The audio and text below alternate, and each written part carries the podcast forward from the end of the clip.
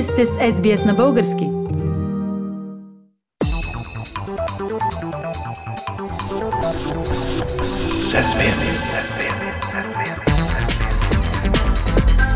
Акценти на седмицата. Пламен, партията на Слави Трифонов има такъв народ, напусна управляващата коалиция. Какви са причините за това? В среда четиримата министри от има такъв народ напуснаха правителственото заседание, което беше посветено на актуализацията на бюджета в знак на протест, като казаха, че нищо от техните предложения не е прието. А после лидера на партията Слави Трифонов обяви напускането на цялата партия на управляваща коалиция и изложи две причини за това. Политиката на правителството за Македония и финансовата политика на кабинета Петков. Това е доста общо. Какви са конкретните измерения все пак на причините? А на първо четене, Фили, в изявлението на Слави Трифонов е, наистина има повече предразсъдъци, отколкото факти, както отбеляза вице-премьера Асен Василев. Е, според лидера на има такъв народ, премьера Петков води собствена политика по темата Македония и е обещал на западни лидери да вникне ветото за македонското членство в Европейския съюз в разрез с интересите на българския народ, както казва Трифонов. В интерес на истината обаче, моето впечатление от последните месеци е обратно.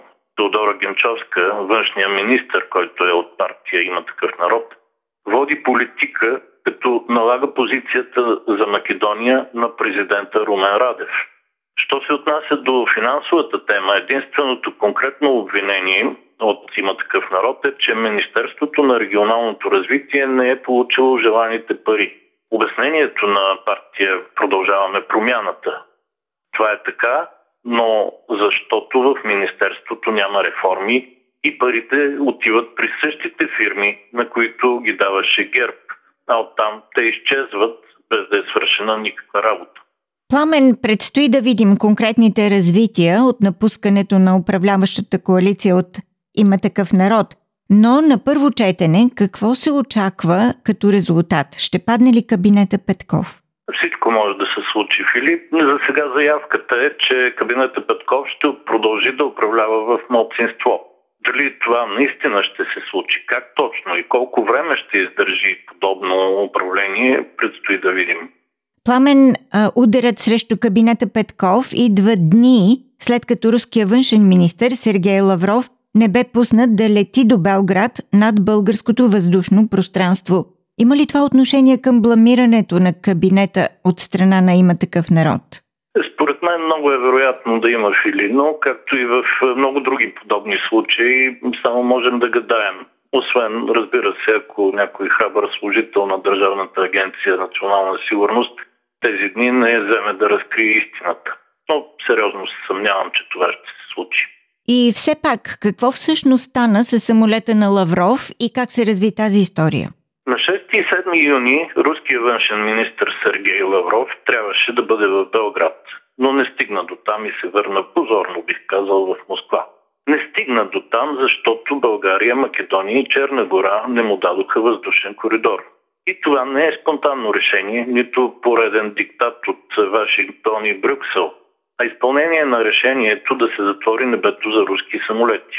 Не знам за другите две страни, но България взе това решение още на 25 февруари, в първия ден на руската агресия срещу Украина. А защо тогава Лавров изобщо тръгва да лети? Може би не знае за това решение? Е, хубава сега, Фили. Но според повечето анализатори това е чиста провокация на Москва. Проба дали някой от тези три страни ще се пропука. Руснаците изобщо не поискаха коридор от Румъния, защото знаят, че отговорът е категорично не. Но пробват България, Македония и Черна гора, като страни с силно руско влияние в тях и колеблива политика. Затова мисля, че не е сигурно дали Сергей Лавров изобщо е участвал в този полет или е само призрак от списъка с пътниците. Но още по-важен е въпроса. Защо той изобщо трябваше да пътува до Белград? Пламен, не е ли нормално първият руски дипломат да отиде в приятелска на Русия страна все пак? Да, нормално е. Но само ако не знаем, че Едва преди седмица сръбския президент Вучич беше в Москва. И ако изключим опасенията за конфликт на Сърбия с Босна и Херцеговина, който назрява отдавна, и ако забравим, че напоследък Русия въоръжи Сърбия до зъби, при това практически безплатно. Но май е време сега Белград вече да плаща. Погледнато стратегически, предизвикването на един конфликт на Балканите ще раздвои вниманието на Европейския съюз и НАТО и ще даде глътка въздух на руснаците в Украина. Нищо чудно, точно това да е истинската цел на Лавров, ако приемем, че наистина е бил в самолета за Белград. Пламен, а какви бяха реакциите на случилото се? От руска страна те потвърждават съмнението за провокация. Лавров е бесен и нарича българите дебили и курви. Още по-нагъл беше шефа на Роскосмос Дмитрий Рогозин. Ракетите Сърмат, с които ще ударим страхливите българи, няма да искат разрешение за прилитане, каза той. Но във Фейсбук българите скъсаха Лавров. Майтап един му даде съвет да ходи пеш до Белград. Друг от Кремъл да го изстрелят за сръбската столица с високоточен катапулт. Пламен, във връзка с тези руски реакции, в България пак изплува въпроса за доставката на оръжие за Украина. Какво се случва в тази посока? Тази тема се отвори по две линии някак едновременно. Първо, украинският посланник Москаленко пак поиска военна помощ от България. Това съвпадна с невъздържаните руски заплахи, а те дадоха повод да се заговори, че ситуацията вече е друга и въпроса за е, българска военна помощ на Украина е отново на дневен ред. Пак няма да стане обаче. Корнелия Нинова, вице-премьер и лидер на Българската социалистическа партия, веднага заяви не, външно министерство дори да не започва кореспонденция с мен за това. Отговорът е не.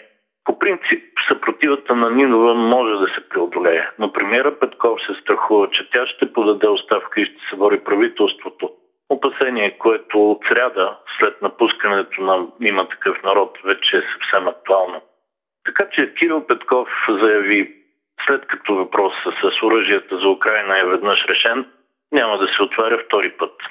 Честно казано, Фили, колкото и да познава човек българската политика, в момента не може дори да предположи утрешните развития.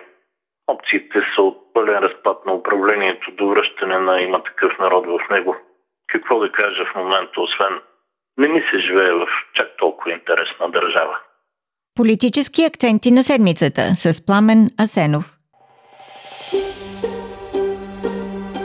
Искате да чуете още истории от нас? Слушайте в Apple Podcast, Google Podcast, Spotify или където и да е.